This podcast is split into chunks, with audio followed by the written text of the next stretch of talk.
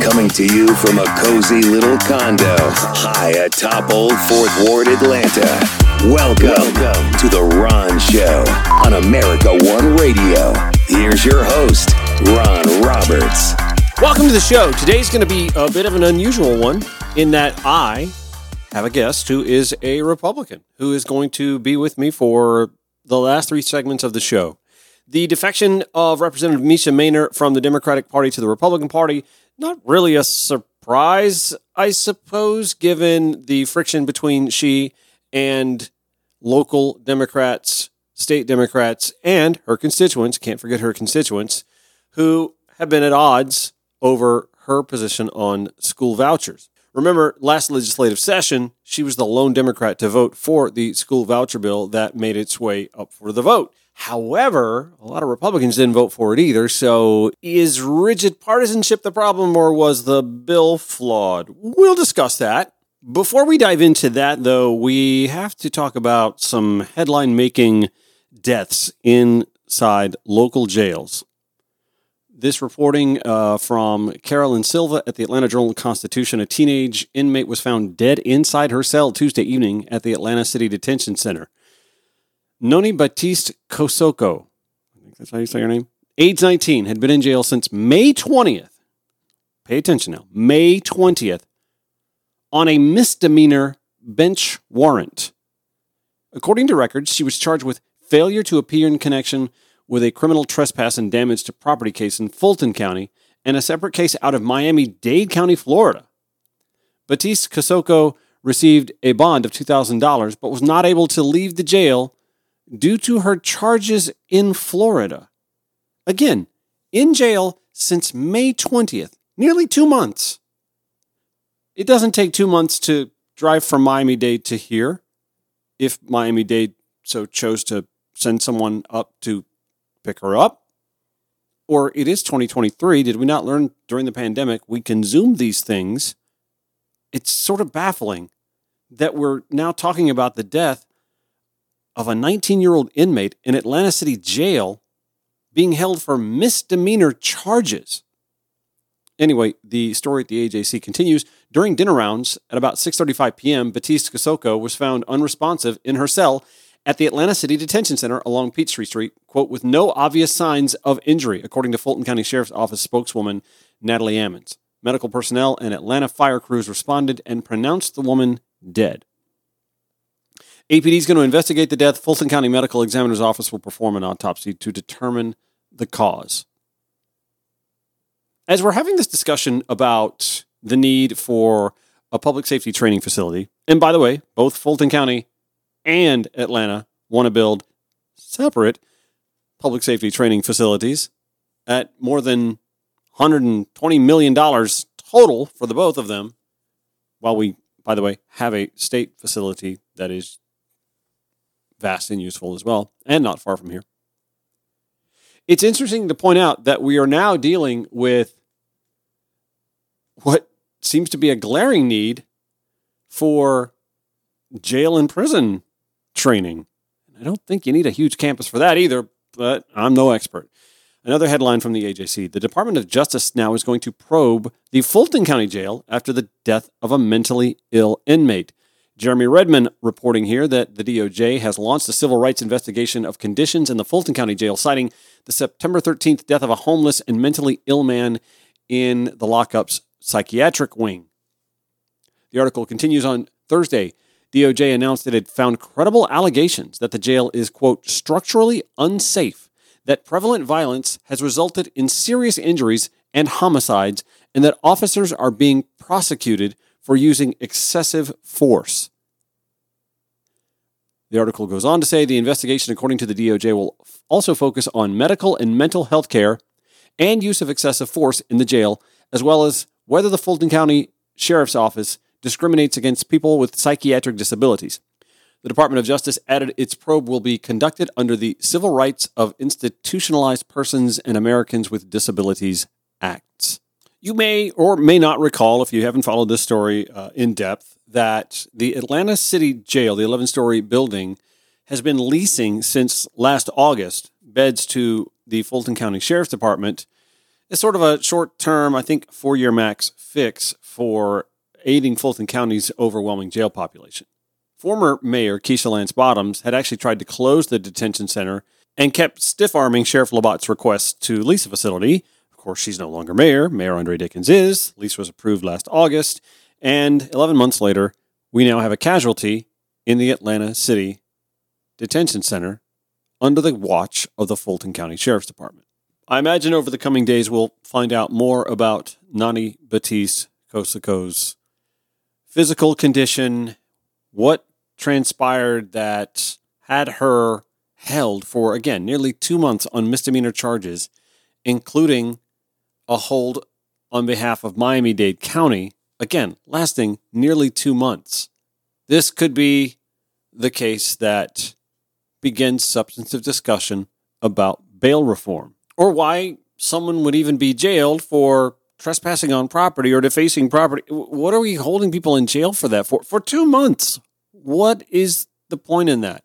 Anyhow, it would be irresponsible to speculate much more than just to report these situations as they are unfolding. Again, the DOJ now investigating the Fulton County Jail and, well, the same law enforcement agency overseeing the Atlanta City Detention Center as a 19 year old female held for nearly two months for misdemeanor charges brings further questions. Meanwhile, over in Athens, Georgia, again, the sort of headlines a football program at the University of Georgia doesn't want to have attributed to itself, although it's having a fantastic recruiting cycle. Okay. A survivor of a fatal car crash that stunned the University of Georgia football program has filed a lawsuit that blames the accident in part on negligence by the university's athletic association. Alan Judd reporting at the Atlanta Journal Constitution. The lawsuit filed late Wednesday by Victoria Bowles, Tori Bowles, a former recruiting analyst for the football team, also says athletic association officials made false public statements about events that preceded that crash January 16th, I'm sorry, January 15th after the victory parade and celebration for the national championship. Tori Bowles was a passenger in the vehicle that Chandler LaCroix was driving. LaCroix, of course, a recruiting analyst. She died in that crash along uh, with, uh, oh, by the way, and by the way, the lawsuit also uh, implicates former University of Georgia football player Jalen Carter, who was apparently racing Chandler LaCroix after a night out on the town. Anyway, police say Carter and LaCroix raced at speeds exceeding 100 miles per hour moments before the crash, which also killed football player Devin Willock. Tori Bowles and Willock were both backseat passengers, and a front seat passenger, Warren McClendon, also a football player with the university, received minor injuries. Uh, I'll share that article at uh, the show notes today on the podcast and at ronshowatl.com. A couple days ago, the University of Georgia's football program, in particular football coach Kirby Smart, had to respond to allegations that the athletic department sort of condoned sexual misconduct by his players and had a fixer come in to sort of uh, de intensify scenarios anytime there were police presence. He denies that. He says, We take these allegations extremely serious. Me personally, I take these allegations extremely serious. We do not tolerate sexual misconduct in our organization. Never have, never will. But there's a lot of implication in a prior AJC article that the university has a fixer who shows up to sort of aid a football uh, player when implicated in something like that. In the same piece, Georgia's athletic director Josh Brooks said that the coach wanted to, quote, set the record straight in response to a story that the AJC published June 27th. The article reported that since Smart became coach in 2016, get this, 11 players had remained with the team after women reported violent encounters to the police or the university. The article continues neither Kirby Smart nor Brooks cited specific inaccuracies in the story. However, Brooks said the story wrongly suggested Georgia had failed to appropriately respond when players were accused of sexual or domestic violence. He said, It crossed a serious line, and we will not stand for this conjecture. The reporting also conveniently minimalizes the significant actions we've taken in direct response to address these matters. The article focused on two cases a rape case from 2021 involving a star defensive player, and another sexual assault allegation from 2022 involving a recruit. I'll give you that article uh, as well as the summation that I'm reading for you now, as well in today's show notes at ronshowatl.com. If I didn't do it before, let me do it now. Alan Judd reporting that at the Atlanta Journal Constitution. The fixer in question actually has a title with the university's athletic department. That would be a fellow by the name of Bryant Gantt, the team's director of player personnel, who is alleged to be showing up anytime a player winds up in some serious legal trouble. I've said this before on this show, and I will say it again. Huge University of Georgia Bulldog football fan. Baseball, basketball, gymnastics, you name it. I'm a UGA fan. I have, in fact, in the studio that I'm recording in right now, to my left, a curio cabinet full of Georgia Bulldog memorabilia. Huge fan. I am as disappointed and disgusted by this picture that seems to be coming together of a wanton disregard for the law and for reining in deviant player behavior. And even, to some extent, it would seem, the recruiting analyst also having some free reign unnecessarily.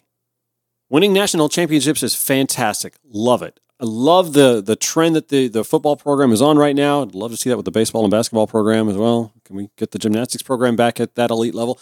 I, I love winning, but not at the expense of people. We've lost, literally lost lives. We can't even say we have to cut this out before lives are lost. No, it's it's actually happened. And I don't want that to be the Kirby Smart legacy. I don't want that to be the legacy of the football program and this era at the university.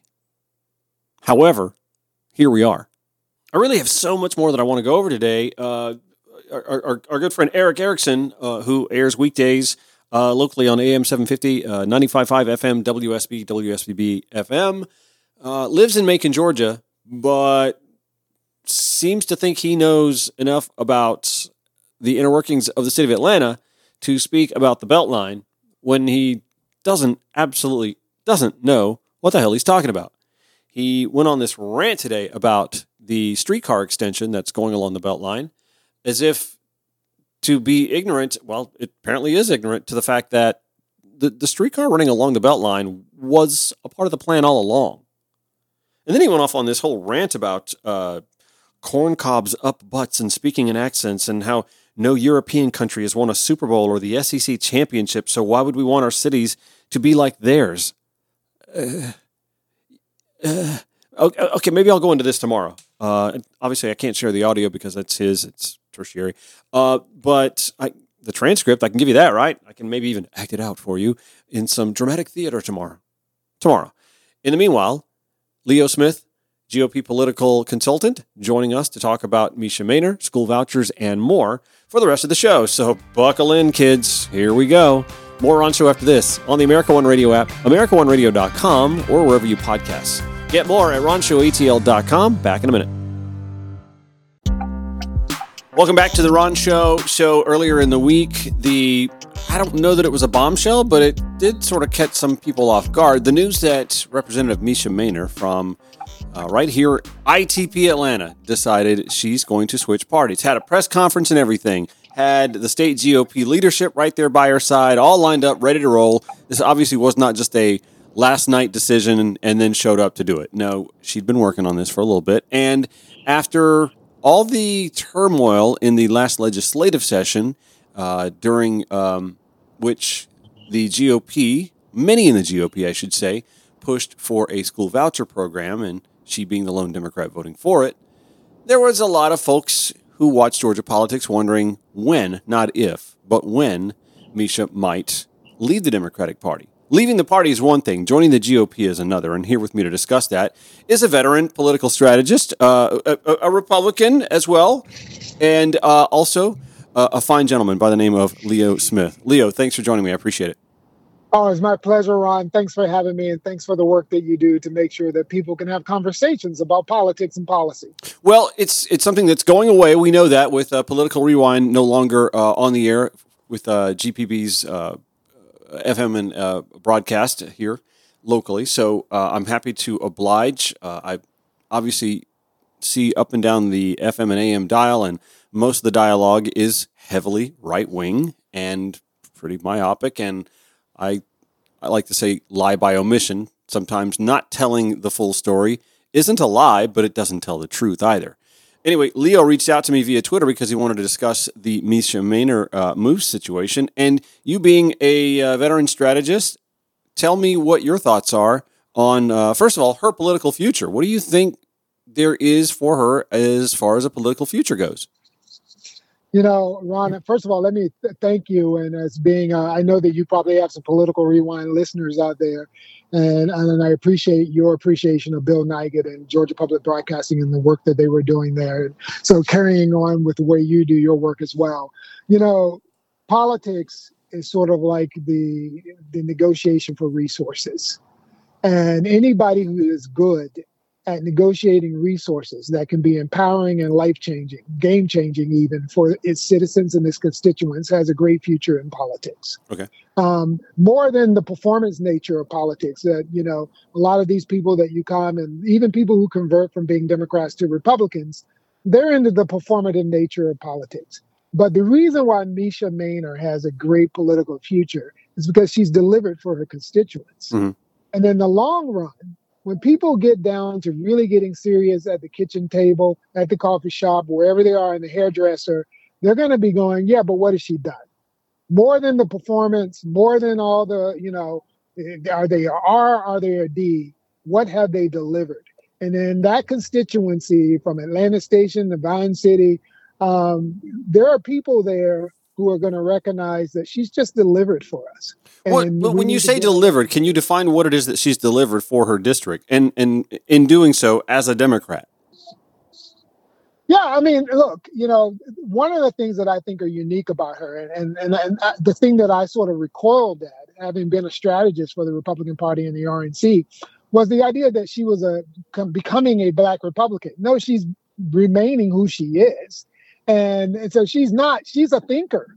This is a person who looks at policy, sort of looks at it and says, "Will this help my constituents?" Mhm. When she says to herself, "I'm going to sponsor HB 32, which is tax credits for teachers," she's saying we need to fund the teachers so that they can do a good job of teaching. We need more teacher support so teachers can help parents educate their children into skills, competencies, careers, life choices. When she like gets involved and you know creates a tax credit for foster parents, Mhm. she's recognizing because of uh, dysfunction and poverty and choices that people want to make about life that there are foster children out there. So she sponsored HB 114 to give tax credits for foster. In other words, she's incentivizing things that create family, economic unit, economic stability.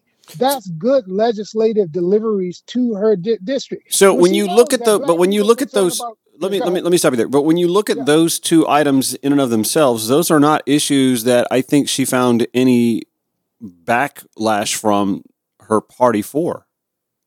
No, indeed, she didn't. And so, and that's the point. Even the issues, let's talk about the issues that she is receiving backlash for. All right. She's receiving backlash because she has such a love for black people. That's not why she's receiving backlash. Let's Yes, she is. No, that's not- let that's not- me- that's not why she's receiving backlash. Hey, Ron, let me finish the statement. That there are two types of love. There's love you to death and there's love you to wealth and health. Now, I know that we've gotten used to saying, I just love that person to death. But sometimes that kind of unfailing love can also lead to an unfailing death.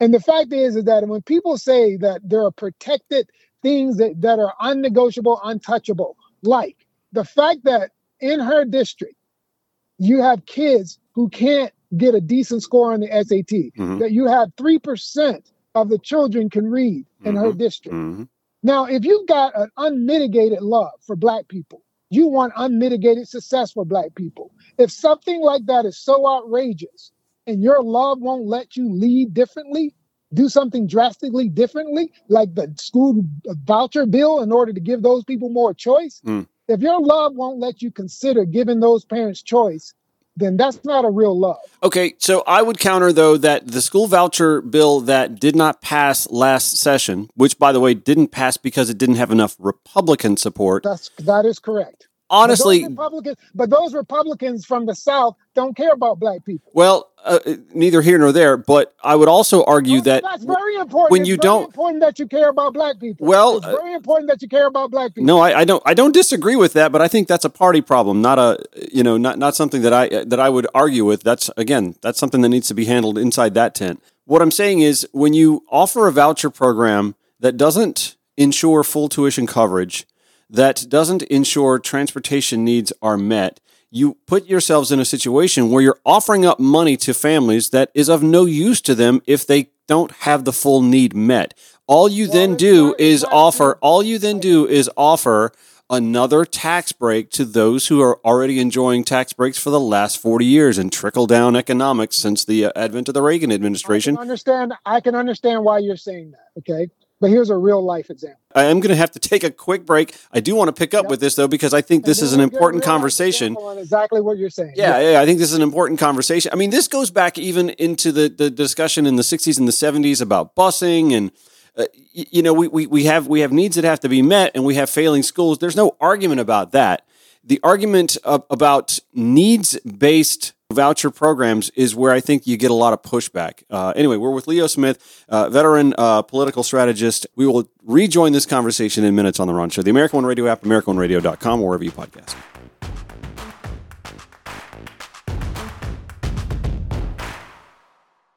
Broadcasting five days a week to make common sense common again. This, is The Ron Show on America One Radio. Welcome back. We're with Leo Smith, veteran political strategist and proud. I, I think you would. I think we could say this. You are a proud Black Republican, right? Uh, I would say that I'm a proud American who delivers to black people. All right. Okay. I'll I'll let you have that. And by, and by the way, I, I say this all the time.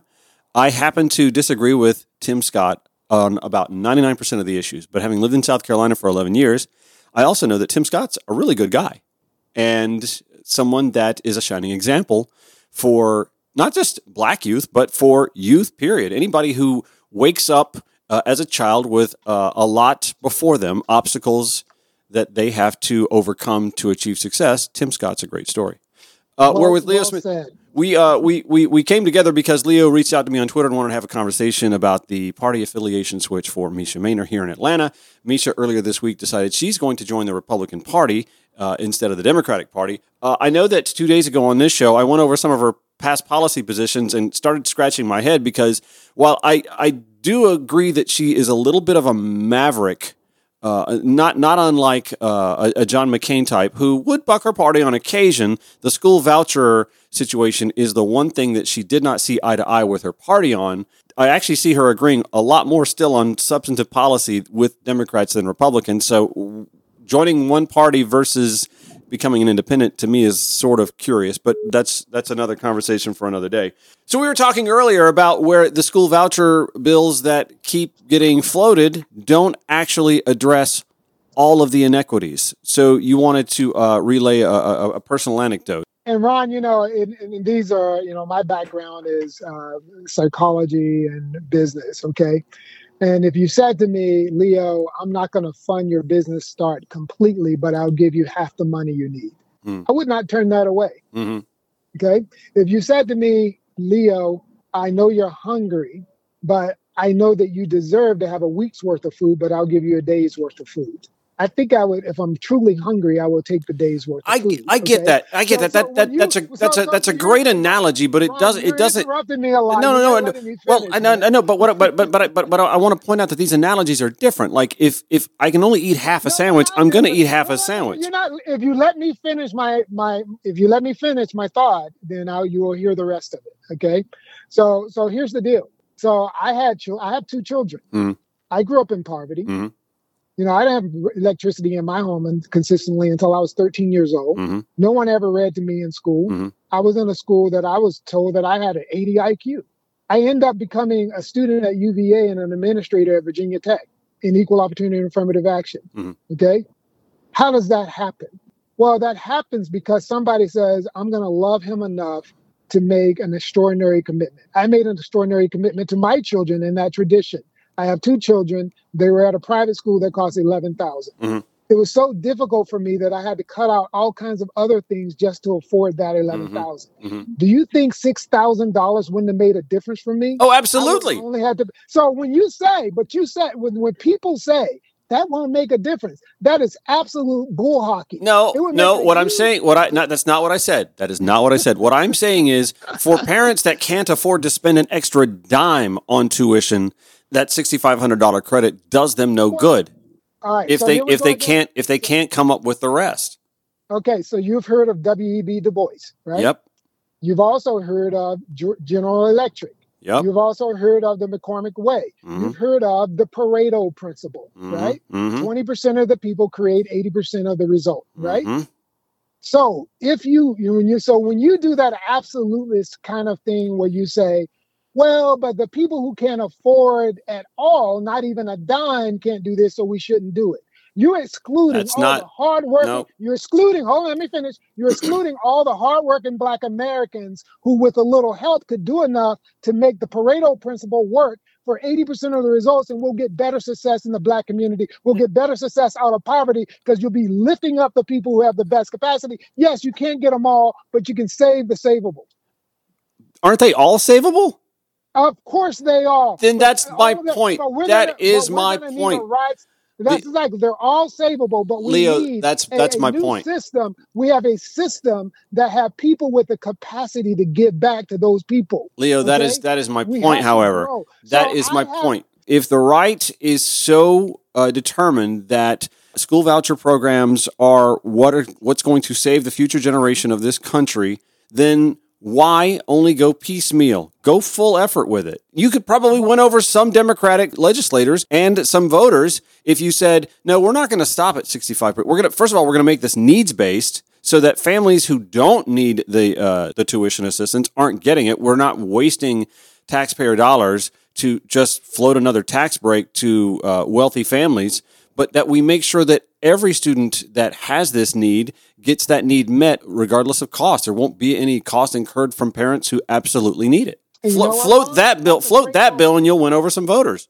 You know what? The bill isn't done, is it? Because that's the way legislation works. I'm just a bill. I'm only a bill, and I travel up to Capitol Hill the Gold Dome, and so therefore I am there so that you can debate Mm. and chew on me and make me better. Right, right, right. I remember the song. And so, so there you go. So, Ron, you're exactly right. The bill wasn't ready to be passed. Well, I don't understand why we have a, a representative then that switched parties for a flawed bill in the first place. She got pushback mm-hmm. from it and from a lot of a lot of it from her constituents. She doesn't want to name names when she talks about other people bullying her, harassing her, or anything like that. I mean, she probably heard it from a f- lot of folks who voted for her.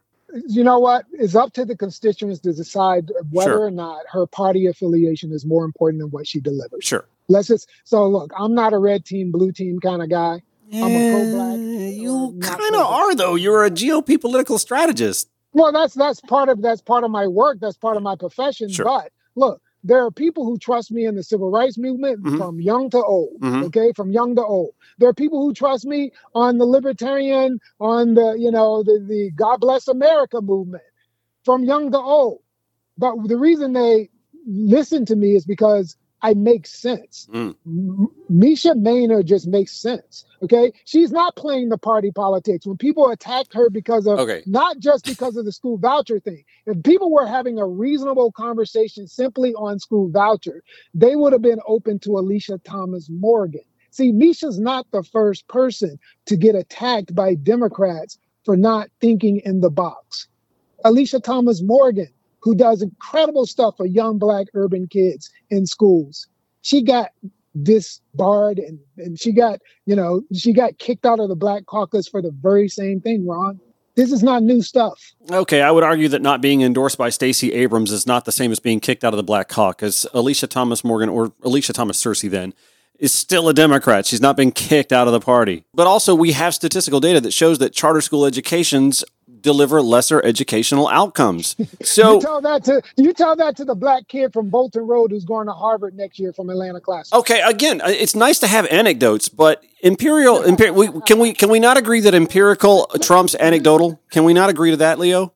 Empirical trumps anecdotal, No, right? Life, life, Right? life experience, life experience. For for an, for an anecdote, yes, but empirical trumps anecdotal, correct? No, because if you believe in that, then If we can't- frisk- If we No, can't no, if no, we can't agree that data that data matters, then No, no, no. If you believed in that, then Bloomberg would have been right that the data supported stop and frisk. I don't support that idea. Well, no, I don't either. But I mean, um, you know, you, have got to you've got to honor civil rights versus you know. Then you don't empirically believe what you just. Said. I mean, well, we can also empir- we can also empirically believe that if we removed all the guns from American households, that we'd probably have less gun deaths too. But we have a Second Amendment. There's there are civil rights that have to be involved. I, again, that's just that's a, that's another that's a sidebar for another conversation. Yeah, I'm just I'm just saying that uh, that that studies have been done that show that charter school educations don't deliver uh, optimal educational outputs. Test results show that. So we okay. there are valid questions to be had. The other question about the school voucher program that I think a lot of folks have issues with is you can't take from one pot to then dole out to another and not expect to have even more of an effect on a public school system that's already imperiled in a lot of these at risk communities in the first place. The fact remains Georgia is one of only six states in the country without any additional funding to educate students in poverty, and it only provides schools enough funding for one school counselor for every 450 students. That's not enough. Funding obviously is a huge issue. So when you start taking taxpayer dollars out of pot A, the public education pot, to put into pot B, a school voucher pot, you're only going to exacerbate the disparity in outcomes. Ron, we shouldn't take money from public schools, should we? I absolutely agree with that 100%. All right, Ron, are public charter schools public schools? They are not public schools, sir. Ron, that is an absolutely ignorant statement. Public schools and public charter schools do not operate on the same level. We know that. That's not the question, Ron. I didn't ask you if they operated the same. I asked you if they were public. They're not open to just any student that wants to attend them. Nor is nor is any school. If well, a public school, no, a public school is if if you live in the school zone, you get to attend that school. Hey, no, no, no. And then you just threw an if in there. Ron, your logic is a little flawed, man. You just said that they weren't, then you say if. But they that's that's but that's how it goes. That's how it goes. If you're zoned for a public school, you're zoned for a public no, no, school. You have to be you have to be accepted into a public charter school in order to attend. No, no, that's wrong, Ron. Let's get your facts right. You have to be you have to apply to a lottery and you have to win access via lot, a lottery. You don't get accepted. You win access via a lottery. They don't make a choice as to whether or not you are qualified to be there. It is by a draw. But it's not a needs based weighted draw, is the point. I believe it's like two of the 80 or so schools, charter schools in the state that do weight their lotteries, but the rest don't. I have started two charter schools. I'm about to start a third one. Atlanta Classical, Northwest Classical. I'm about to start a, a next school that's going to focus on solutions to help make sure that we have black kids who are capable to f- com- compete and and perform fully in a civic society without the control and enablement of anybody other than themselves. Then why so is it? Then, then, then, then, tell me why nationwide studies show that when you look at uh, uh, great differences of charter schools and traditional public schools, charter school growth led to a small increase in racial and ethnic school segregation in public schools. How is that a good thing? What is what's the question? What I'm just, is, I'm just, I'm just asking you. All, all, all, you're talking about doing is, is, is taking the, the, the, the, the, the better student from the poorer school and then, and then funneling them into a charter. That's, again, you're not. Did you just hear the selection process for a charter school is not what you think it is? You're assuming that the better students are going to the public charter school, but that's not how it works. It's a lottery. It's a draw from a hat it doesn't deter. I'm only going to draw the kids who have a SAT score of so and so, an ACT score of 33, uh, who have come from two parent families with a hundred thousand dollars. That is not happening, man. Get, get the facts right. But again, it's not a needs based weighted draw. Is my point. It is a draw. There are kids at Atlanta Classical in the middle of Buckhead that are like in who, who are poor, single parent family children whose parents neither one of who has who has a single parent that didn't go to college, that didn't graduate high school. Those kids are going. The learning achievement gap at Atlanta Classical between black and white students is smaller than the learning achievement gap in AS in general. So, Leo, let me ask you. Let me ask you a question. Do you do you do you accept that since schools were integrated in the mid twentieth century? Uh, exacerbating uh, the, the the integration segregation problem in this country, white flight, sending folks to the suburbs. Do you do you agree that that did a lot of harm to inner city schools across the country? that integration did a lot Not, of yeah, that, that that actually that that the, the the the effect of white flight in the face of integration did a lot of harm to uh, the the larger public school systems in this country. Integration hasn't always been positive for Right. in all kinds of elements. Well, but n- not not not not just integration, but the societal reaction to integration is what I'm talking about, sir. Well, sure. I mean, look, racism exists, and people react when they feel like the resources that they have had complete access to without any competition are become going to become scarce. People react like people, you know, they It's think the it's the become like scarce part. It's the become scarce part that I think has a lot of folks correct. on edge. So There was a 2019 a 2019 report from the National Center for Educational Statistics that showed that charter schools are no better at improving test scores than regular public schools. That research also showed that charter schools are more racially isolated than other schools. And in fact, some advocates argue that segregation is acceptable as long as it's a byproduct of choice. Black parents, though, aren't choosing to segregate from white kids. It's white parents who are choosing to segregate from black kids. more and more black parents are starting to choose to segregate from white kids. Because why? If you if you think white people are dysfunctional and racist, why would you want to be around them? Well, I mean that's a sweeping generalization too. I don't think. I mean, I'm I'm I'm as white as they get, and I don't I don't think I I believe I do not have a racist bone in my body. I can tell you're very white, John Ron. I'm not going to take that as an insult yet. No, it's, it's- but it's, a, it's an experiential thing. I can tell I'll, you. I'll have you know I season my food You- quite well. you Thank you very much. You do not understand the struggle of a black parent. That is well, no, I don't. I don't know that I don't. Um, and well, here's the thing: I, I listen. That's I think where where I differ from most white Southern conservatives is that I listen to the empirical, the overarching, the the the, the whole versus the anecdote. Again, I You know, think th- I think the world. I think the world. Mother, you know what my black mother used to say? Uneducated. She got eighth grade education. Yeah. She goes, son, sometimes you're dead right. Empirical evidence can sometimes be right, but it's dead right. It's of no use.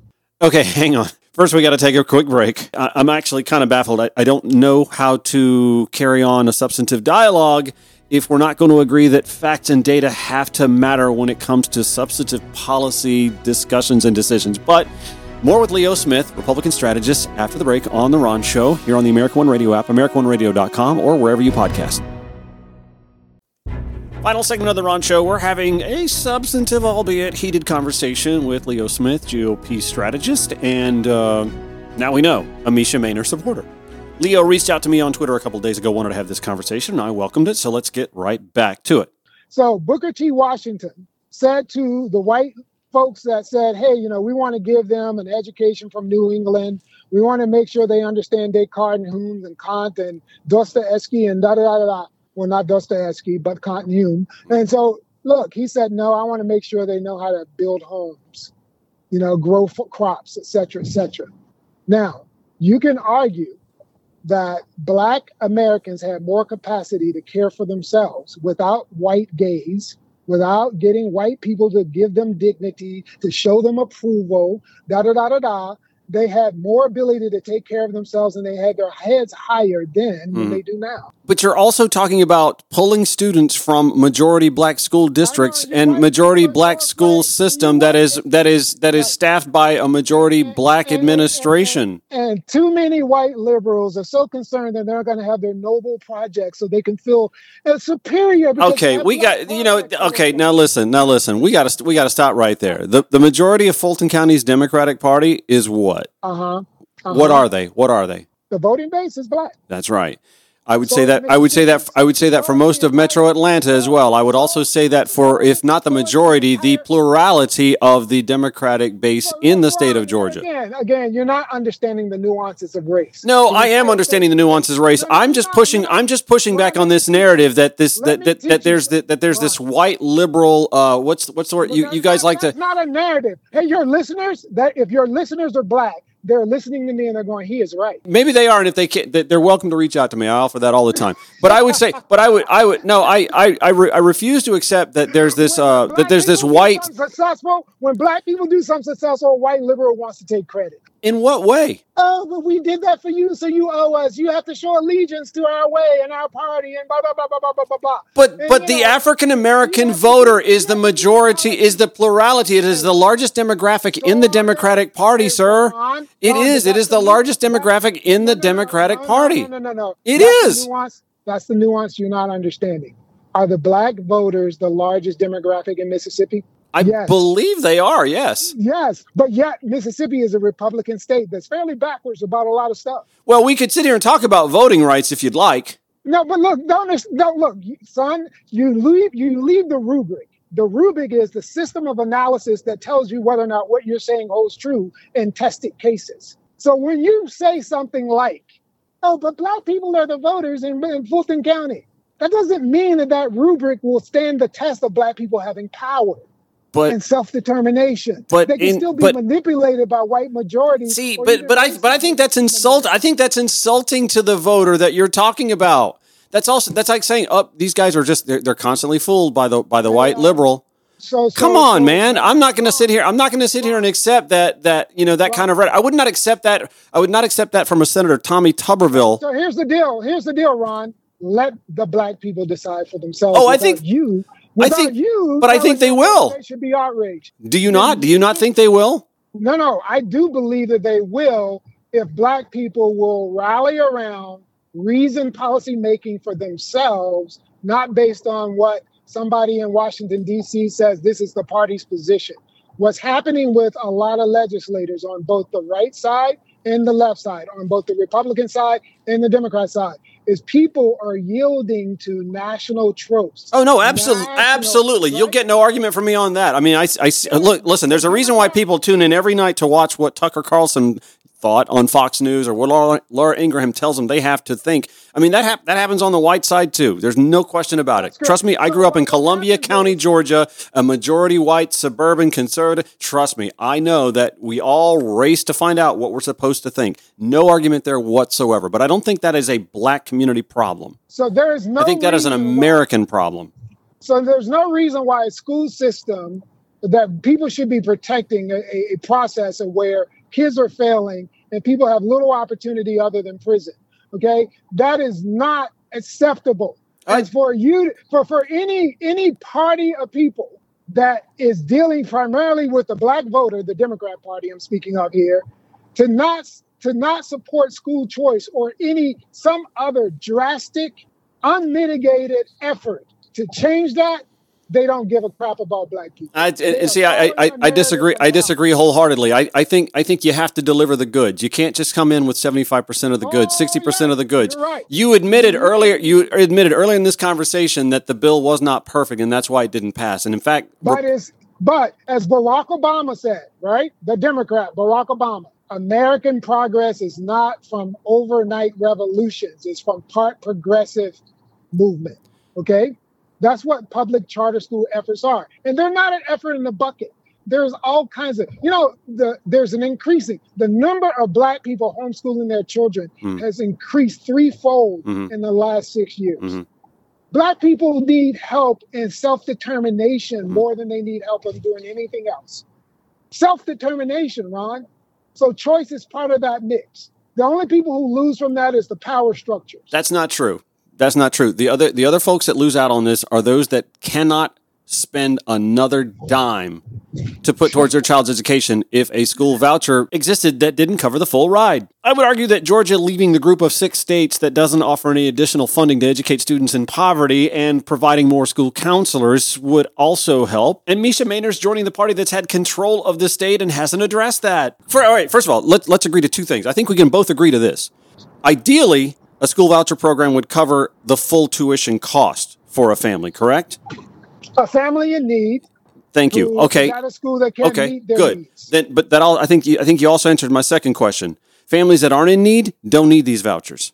That is correct. Okay, Hey, my son, so my when son we- and my daughter don't even need affirmative action. So when when when when when you sit down with uh, someone in the General Assembly and draft that bill, I think you'll pull some votes from the left. Well, there you go. Mesha Mainor and I are on it. Congratulations, we just solved the school voucher program.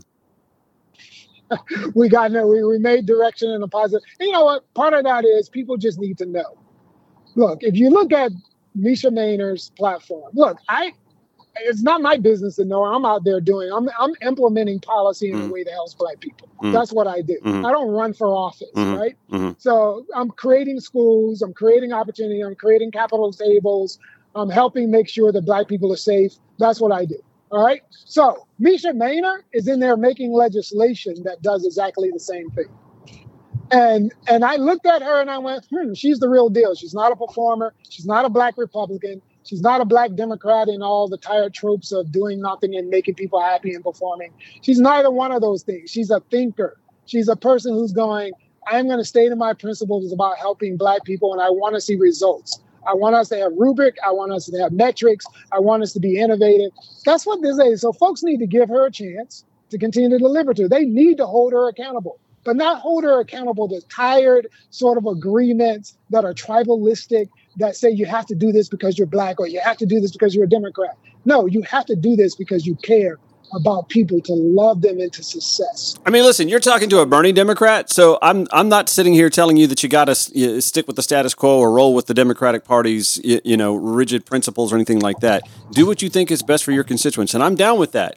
But I also, I've always believed, and I don't care which way you go, whether you go from D to R or R to D. I believe when you switch parties, uh, a, there should be a special election. The voters should, should get to decide because if you ran for one thing on, on one platform and then you decide middle of the middle of the, the river that you're going to go a different direction, I think the voters should have a say in that. Well, they will.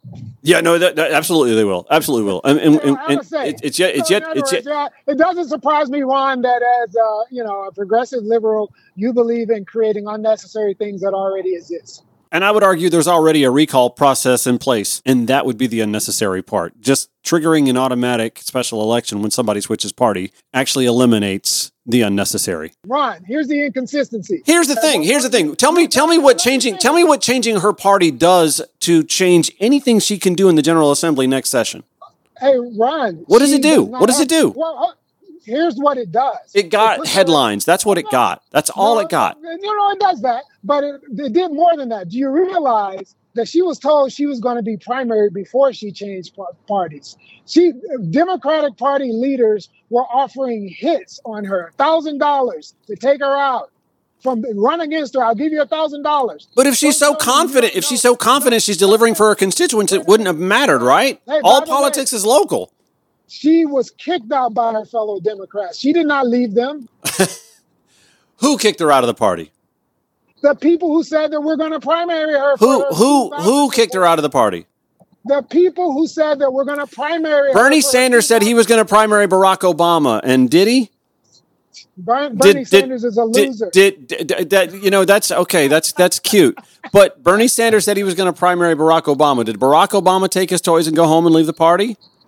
Barack Obama didn't need to listen. He had it on his constituency. Uh, exactly. So does Mesha Mainor. She has her constituency. She could have continued to deliver no matter what party she's in. Ron, Ron, that is why Mesha Mainor doesn't need you to create an extra law, an extra tax burden, more money out of people's She didn't need to switch parties to do that either. So she, no, no, no. She needs, look, when I came here and I needed to make sure black people got properly educated, you think I could have gone to a Democrat who had the power I, to do I don't. That? I don't. I'm, I'm, again, I'm coming back to this topic in and of itself. Why did she switch parties? What good? What what changes? What changes for the next legislative session because she's an R now versus a D? Here's what here's what, here's what would change. Well, when I was in the party, Stacey Abrams, other Democrats used to come to me all the time saying, "Leo, can you get me at a Republican table for my legislation, for my power?" In other words, they were calling up a guy who had no political office, right? Me, to ask me to open a door at a Republican table. You know why? Because Democrats don't control legislation in Georgia. She now has the ability to caucus with, to talk with, to go down to St. Simon's Islands with Republicans and really work on behalf of her constituents with people who can actually make a decision and have power of vote. That's what she has. So she's gonna she, she's she's she's not gonna suddenly change when it comes to uh, uh, voter access. Uh, she's not gonna no. she's not gonna change her position on uh, gun legislation. She's not gonna none of that's gonna change. She's gonna be the same Mesha Mainor in policy in sum total from the day she became a representative in the General Assembly. If you look at the questionnaire that she filled out on Ballotpedia in 2019, 2020, you will see a person who has principles that are transcending party. affiliation. You'll see the same Mesha Mainor. Well, I, that, uh, you know, listen, I'm hopeful. If, if, that's the case, then I'm absolutely hopeful. I just, I just well, don't, I just give don't. Her, I, give her a chance. Yeah, I, I, I, and I am. I mean, we've got no, we've got no choice. We've got no choice because exactly. she's given us no choice. But we've got no choice. So I'm, I'm happy to let that play out. Um, I, I also happen to think that anybody who's scared of being primaried just, you know, has to suck it up. That's politics, baby. You're always you're always going to run against somebody. She's not afraid of being primary, but she has an com- incredible commitment to get results for black people, and that's why she's doing what she's doing. And and and listen, if she's got the track record, then she's had nothing to worry about. You know how it is. It's always easier when you're the incumbent versus the the, the challenger. There you go, buddy. Kemp got more votes from black people than people expected. Why? Because of track record, not because of rhetoric. Mm. 161,000 black men stayed home in the last gubernatorial election. That, Why? That's that's because not states, because of track not, record. But that's not a vote for Brian Kemp. Leo Smith, I appreciate the time. I'm going to let you head on to Stockbridge, my friend. Thanks for making the call. Thank you, brother. Keep on keeping on. Illuminating discussion, I would say. Uh, I would also say that uh, I don't foresee a recall effort. Kind of pointless when there's only one more year before she would be up for office again. I happen to think that she actually made getting reelected tougher for herself by joining the Republican Party because where she was worried about getting primaried, at least she was going to get the opportunity to win the primary and then cruise in a general election. Now she's going to have the full width and breadth of the Democratic Party to take her on in the general election. Okay. That being said, she also has another year to prove to her constituents that she's not going to just toe the party line and completely buck about 65, 75% of what she filled out on uh, Ballotpedia or AtlantaCivic.org uh, uh, questionnaires when she ran for office the first time. There's a lot to be seen from Mesha Mainor now that she's a Republican. Perhaps when she goes to St. Simon's Islands for that GOP enclave, she will discuss the fact that Georgia is one of the six states without any additional funding to educate students in poverty. Maybe she can bend their ear and get them to address that. Hey, great. I have my doubts, but we'll see. Nonetheless, I want to thank Leo Smith for uh, stepping into the Viper's pit just a little bit. It's uh, not unnoted that a Republican said, Hey, I'd like to join your show and be a part of this conversation. Okay, cool. Well, thank you. I appreciate that. Always welcome back. That's going to do it for The Ron Show. Back tomorrow, 5 to 6 p.m. on the America One Radio app, AmericaOneRadio.com, or here, wherever it is that you're podcasting. More at RonShowATL.com. We'll see you tomorrow. Have a great one.